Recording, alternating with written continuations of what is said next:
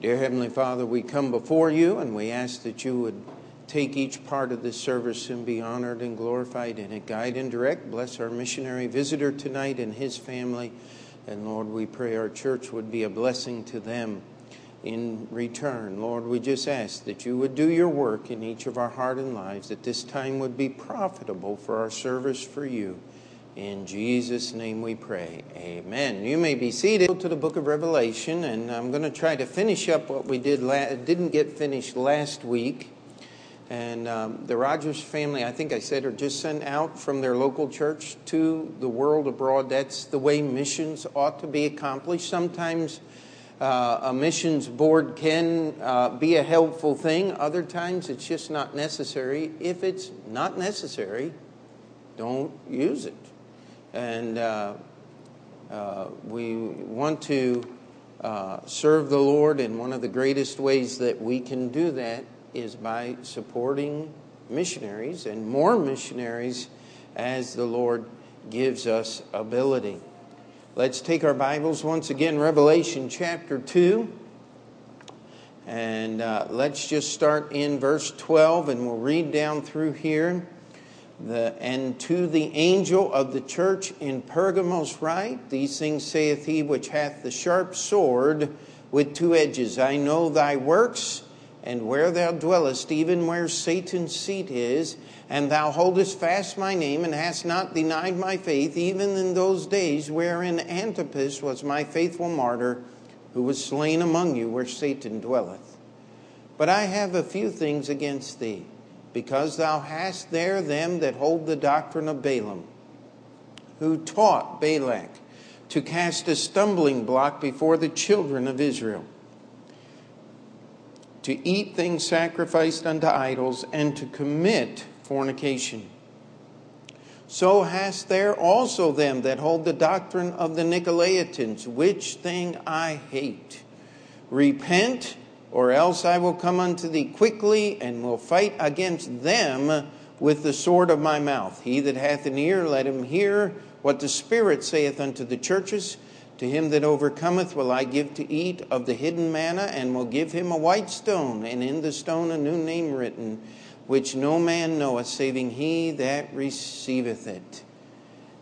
And again, we talked last week about how that this letter here is one of the more cryptic of the letters. It has more phrases in it that we really have uh, very little idea uh, what exactly is being meant uh, by that.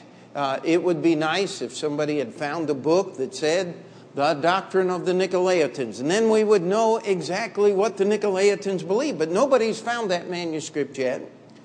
Uh, it's interesting. Everybody says, you read in all the commentaries, the Nicolaitans and the Balaamites, or those that followed the doctrine of Balaam, are related.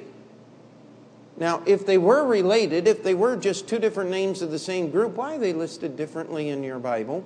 And by the way, those two words are in your Greek text if you want to look there. I mean, we just have a translation in English of what is in Greek, and those words are in there. It was interesting. I, don't claim to be a Greek scholar and honestly have very little intentions of ever becoming one. Uh, we'll see. Maybe when all the work is done, I'll, I'll, try that. I would much rather learn Hebrew than I would Greek. Uh, eh, but that's just me personally. But it's interesting to read what these quote unquote scholars say, and they say this verb here doesn't work quite well in the text. It doesn't make the text very easy to understand. And uh, I don't know what verb he's talking about because it's pretty plain to me. How about to you? I mean, Jesus is talking to his church, and he's commending them on the fact that they have remained faithful they have not denied his name, they have not denied his faith, and they hold fast the name of Jesus. We have talked uh, last week that where Satan dwelleth is just the simplest and most biblical understanding. Of course, you can't find it written in any commentary. Is that Pergamos was just a place where Satan liked to take a vacation. He liked to visit there. When he had nothing else to do, that's where he went. If evil was so pervasive, it had full sway. even to the point to where Antipas was murdered by the people of that town openly and without any uh, uh, any retribution or any restriction of activity. It was just that kind of place. And yet, the thing that is amazing is Jesus does not make excuses for his church. Even though they had all of this persecution, I mean, sometimes we think we're persecuted because people think we're weird. That is not persecution. There was blood of the Christian, at least one, in the streets of this city. And his only crime was that he wanted to serve the Lord Jesus Christ. But Jesus doesn't say, even though you've suffered all these things, I'm going to make an excuse for you. He says, I have somewhat against thee. I have a few things against thee. Now, let me tell you, if Jesus has one thing against you, you are in deep trouble. How many sins does it take to go to hell?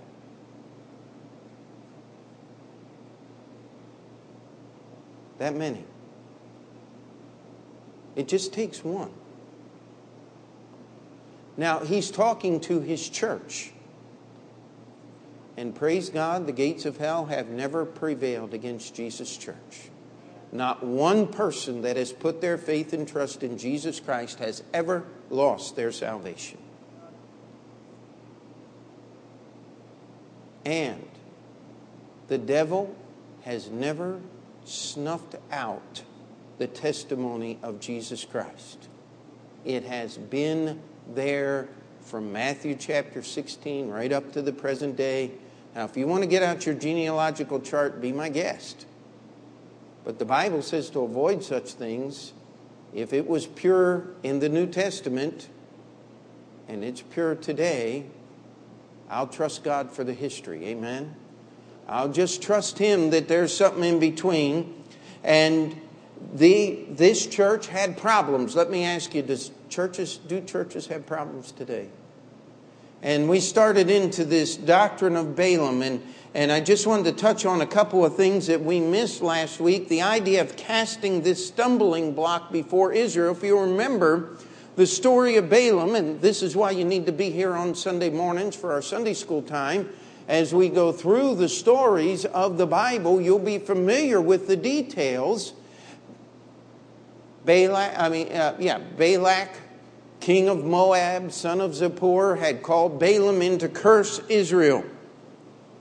And Balaam said, Can I go, God? Now, this is an amazing thing to me, is Balaam was talking to the God of heaven. And God said, No, you're not to go. And Balaam said, No, I'm not going to go. And Balak sent more princes and more powerful princes and richer princes. And they said, Will you come with us? And he went and said, God, can I go? And God said, No. And so Balaam went and said, I can't go with you. They came back a third time. Now, who changed their mind? Balaam or God? Didn't God tell Balaam, go? Read the text. He said, Go with them, just speak what I tell you to speak. Had God changed his mind? I think the donkey took care of that. God had not changed his mind. Why did God say yes the third time? You know what? God will let you have your way if you want it bad enough.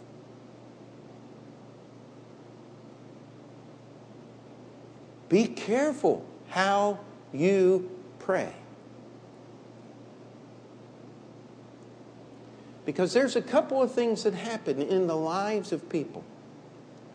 How many of you have ever really been called on the carpet for something? I mean, you were you were getting dressed down for some things that you did wrong. Anybody remember that?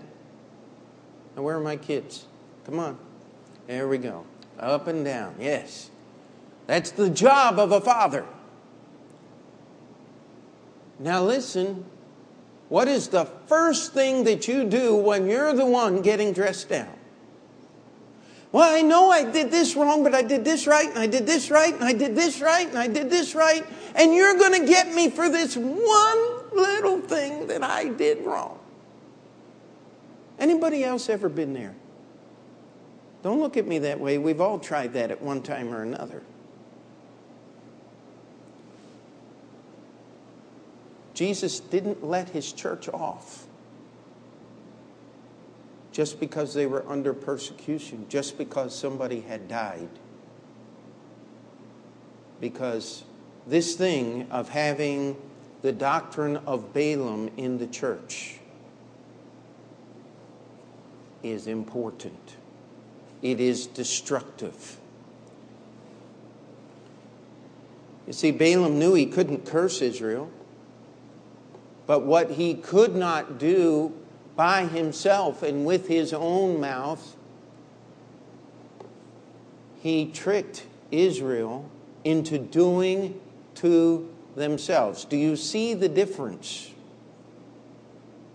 You see, there's a lot of rotten things that have happened by people who are in churches, and some of it is just by accident.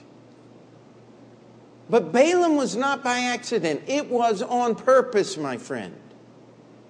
And one of the hardest things being a preacher to preach about is to keep your eyes and ears open for those who would come into our midst and pretend to be one of us for the purpose of subverting members of our church. Doctrine of Balaam. We've had it happen more than once. I remember several people in our church, and this is what it means He that hath an ear, let him hear what the Spirit saith unto the churches. I had several people come up to me over a period of time and said, Pastor, did you know so and so invited me to go to a different kind of church and told me that Reformed theology was just as good, and don't believe Pastor when he talks down about Calvinism. It's really not what he says it is. How many of you remember that?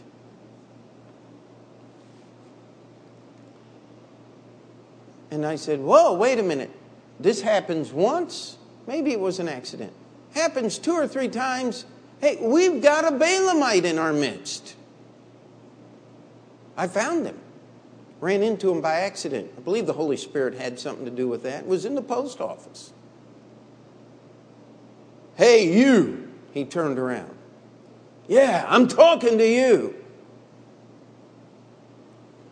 I can be pretty mean when I need to be.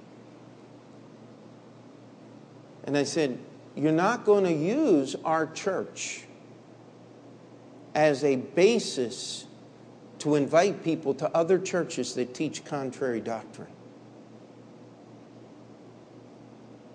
I said, You're welcome to visit the services and to listen, but if you want to do that, I said, next time it happens, I'm going to call your name from the pulpit and I'm going to embarrass you as publicly and as completely as I can. And if you insist on doing it, I'm going to throw you out of the building if I have to do it with my own hands. He believed me. You see, if you let that stuff go on in the church, now believe me, now, people laugh when they say this, when I say this. I don't like confrontation. Yeah, go ahead, laugh at me. Say, you love it and you know it. No, I don't. Because I want people to do right. Amen? But when someone makes up their mind that they're not going to do it, we as a church, and, and believe it or not, in the next few weeks, I'm going to be bringing in a list. And, and we're going to have to go down through the list, and we're going to have to remove people from our membership. I'm the world's worst record keeper. I, I don't like being church secretary. But we've, we've got to take care of some business here. Because, not because everyone on the list is a Balaamite. Make sure that's on the tape. Uh, we're not accusing people of anything. But if you're going to be a part of the church, guess what you got to do, number one? Show up. Amen. I, I never have quite figured this thing out. Do you want to be a member of the church? I want to be involved. I want to be a part of everything that's going on. By the way, Pastor, I'll be, I'll be back in uh, three, three weeks. Okay. If I can't know that you're going to be here, I can't put you on the worker schedule. Amen? It, it's just part of what goes on. But these Balaamites come in they want to be a part. Let me ask you a question Did Balaam talk to the God of the Bible? Yes, he did. Did the God of the Bible talk to Balaam and give him direction? Yes, he did. Was Balaam saved? No, he wasn't. You say, Pastor, isn't that a little confusing? Yeah? But let me tell you, it won't be long before that person who is not saved, who is teaching wrong things, is going to be made manifest. That's why each of us, as members of Open Door Bible Baptist Church, guess what we ought to do? We need to check out our salvation. Amen. We need to make sure that it's working. That's what it means. Work out your own salvation. Make sure it's running. How many of you know what happens to a car engine when you leave it set for six months and don't start it up and don't touch it and don't do anything to it? Chances are it's not going to start. In fact, it may never start again depending on how well you took care of it. And we have people who run out of their salvation and they really believe at one time they were saved and they lose it. Now, this is going to sound a little strange, but this is why you got to keep coming to church. Because you can be deceived and you can deceive yourself. But we go back to the introduction to this church, and it's He that holdeth the sword that hath two edges. Amen? It is the Word of God that will slice down through the layers and will convict you and make you understand what it means to be truly saved. How many of you had to spend a little bit of time fighting with that since you got saved? Almost every hand here. You see, that's what church is about. But here's where Balaam comes in. Is he gets a hold of those people who are in that process and he rolls that stumbling block in their way.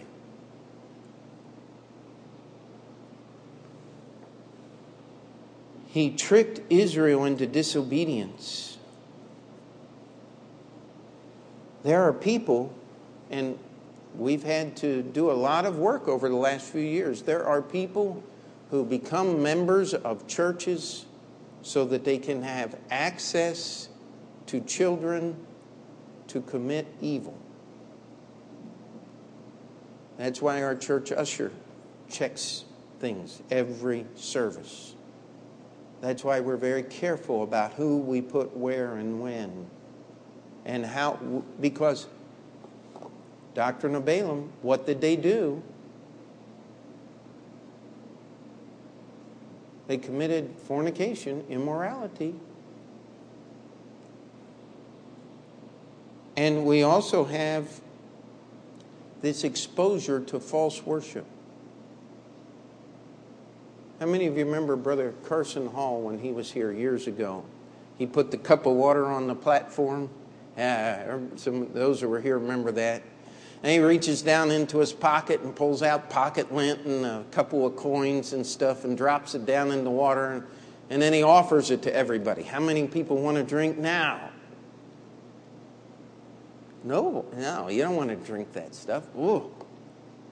Well, how much dirt does it make? How much pollution does it take to make your worship unacceptable to the God of heaven? And when you offer worship to God that is not acceptable to God, what is it? Abomination. It's an insult. It's an offense. Do you think Balaam understood this?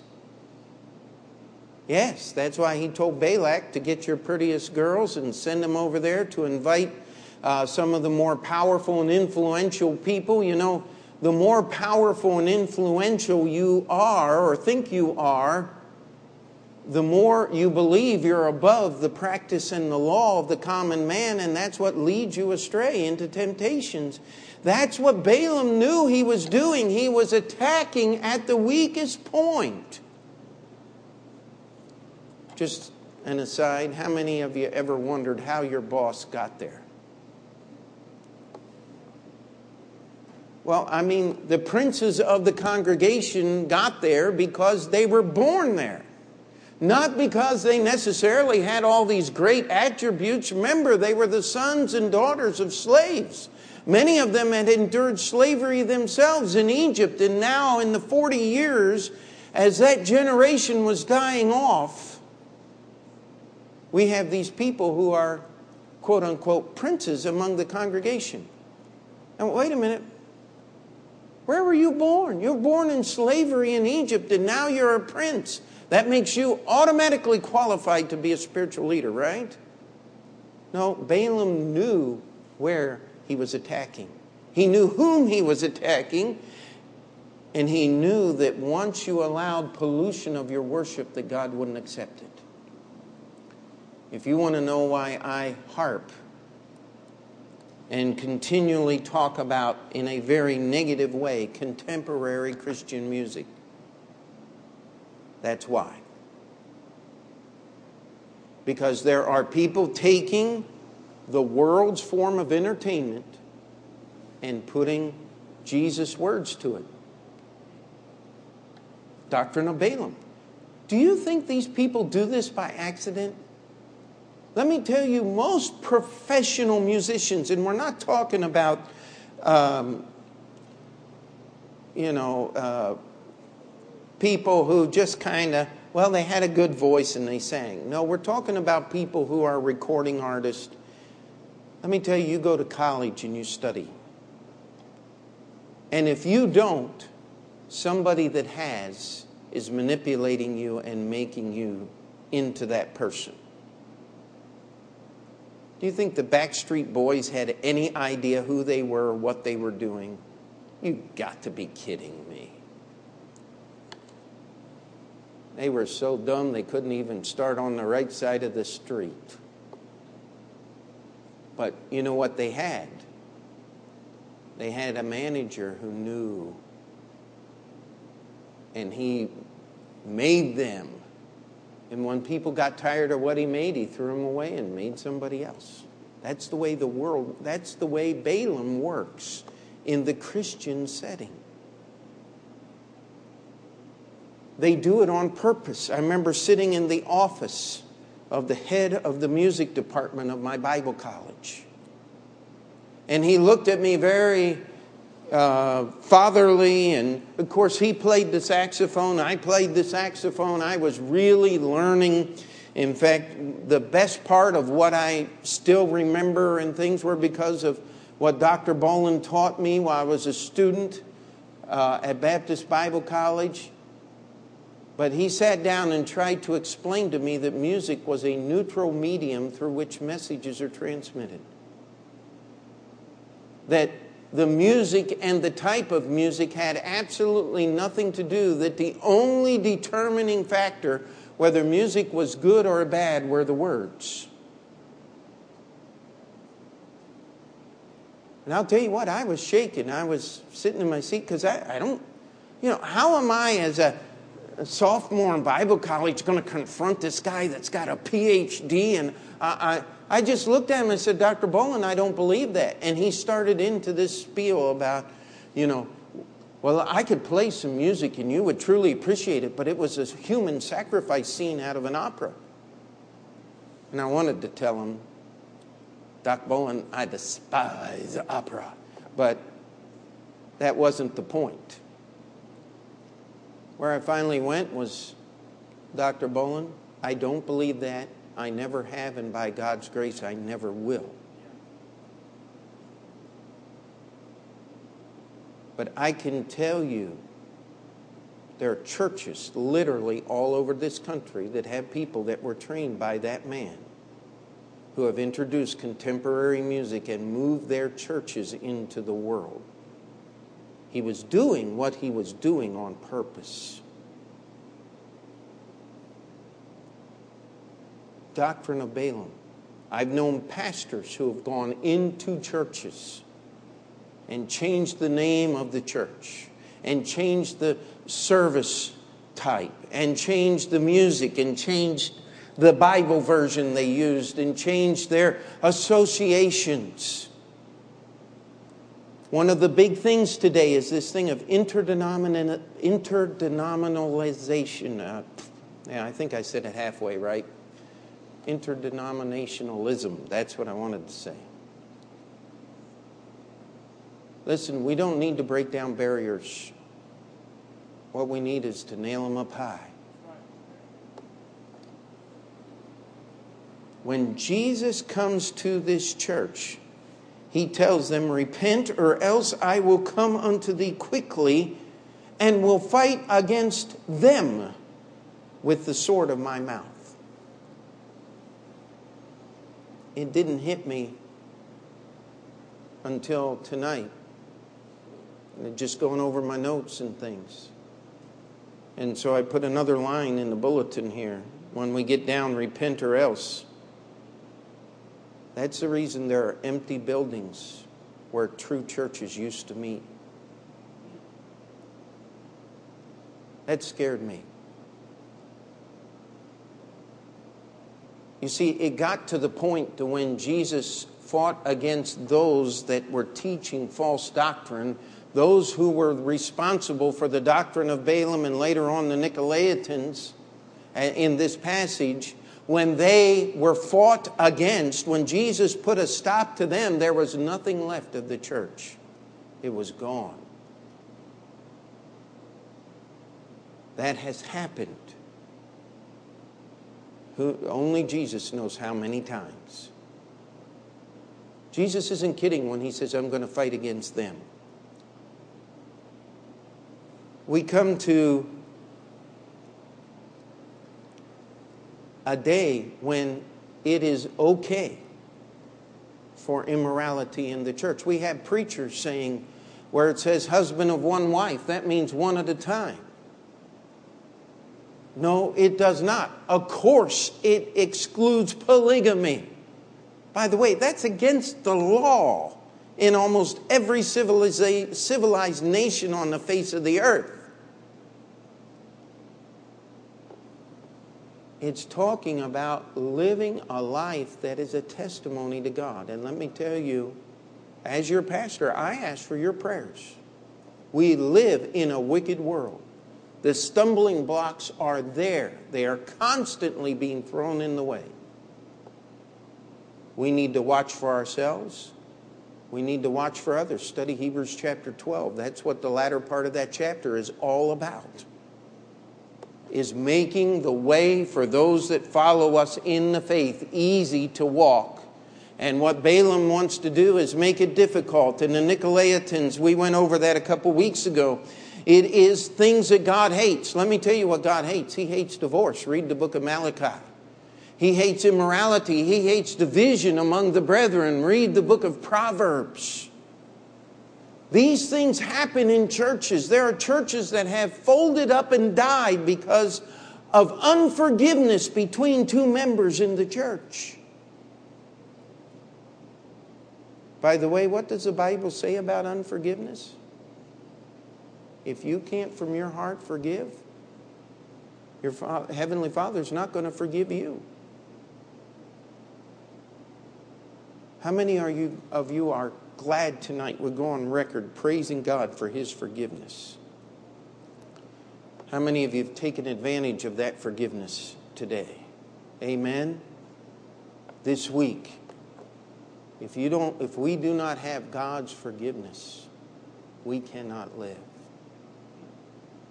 You know what the Nicolaitan says? It's okay, God understands. And you know what I like to say to that? Yes, He does. That's why there is Mount Calvary. Amen. Because He understands. That's why the books in heaven are there. You imagine God's library? Every sin you've ever sinned is written in those books. And if you're saved, every entry is blotted out, paid in full with the blood of Jesus. Amen. But the Nicolaitan makes allowance for that. These are things that God hates, and He just brings them in. And, you know, maybe I just can't help it. Maybe when you play down sin, you are despising holiness. I found out uh, some well known radio guy wrote a book about 10, 15 years ago called Grace. And it said, You shouldn't con- go around telling people about their sin, God will tell them. And I remember reading this passage, and it said, if God really wanted to convict somebody about the sin of smoking, he would do it himself. He doesn't need these preachers meddling in their lives and telling them. And I thought, wow, why would he do that? I just found out about six months ago that guy likes to smoke. Chuck Swindoll, in case you're wondering who it is, a pipe. Does that make it any better than a cigarette or a cigar or any of that other stuff? No, it's worldliness. Why would we want that in our life? It may be enjoyable, I don't know. By the way, I don't want to know. What I do want to know is Jesus. When He comes, I don't want to be on that list. Amen? He's fighting against them. In two minutes, we'll be done.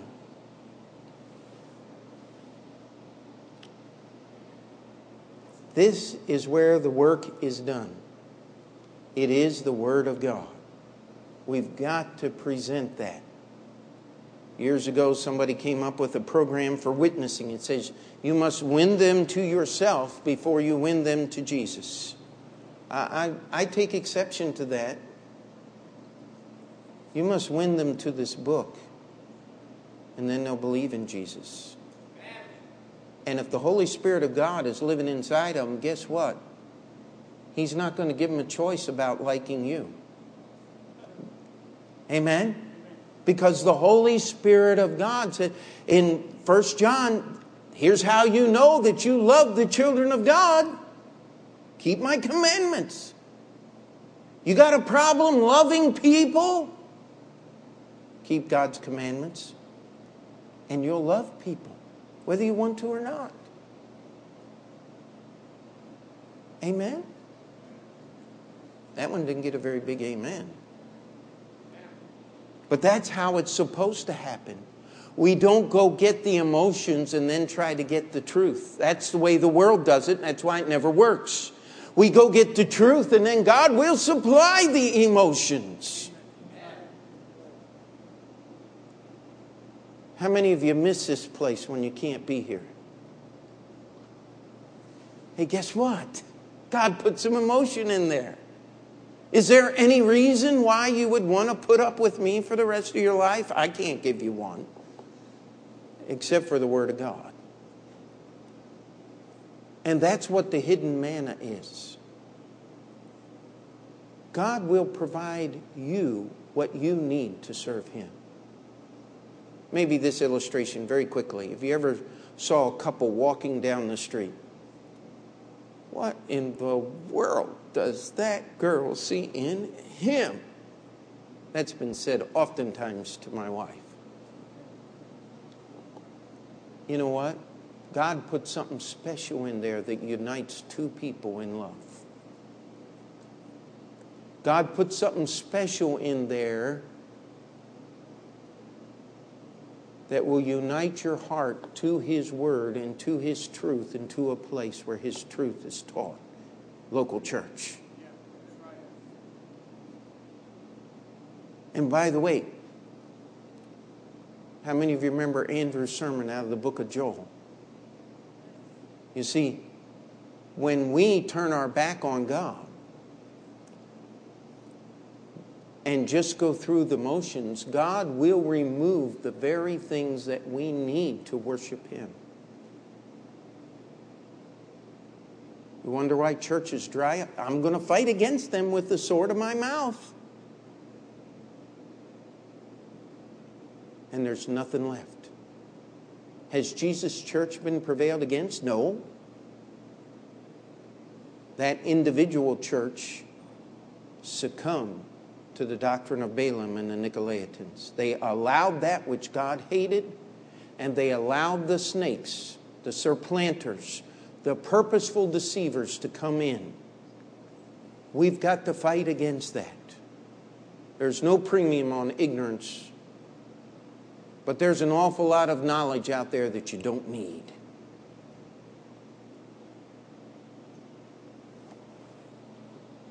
That hidden name, that hidden manna. God is saying, I love my people who will be called by my name, who will be faithful to me. And how many of us have not needed correction? If you're saved, you need correction. He that hath an ear, let him hear what the Spirit saith unto the churches. Amen. Because the tree of life is to every believer.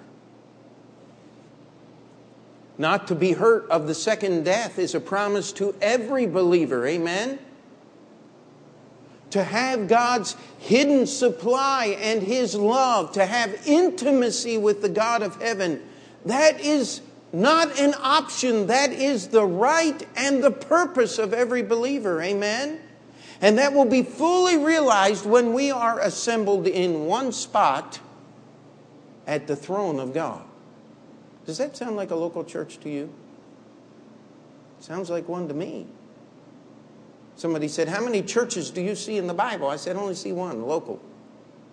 I said, Well, what about the church in Prospect, the church in heaven? I said, You've already answered it. It's in heaven, there's only one there. Amen. And I can't wait.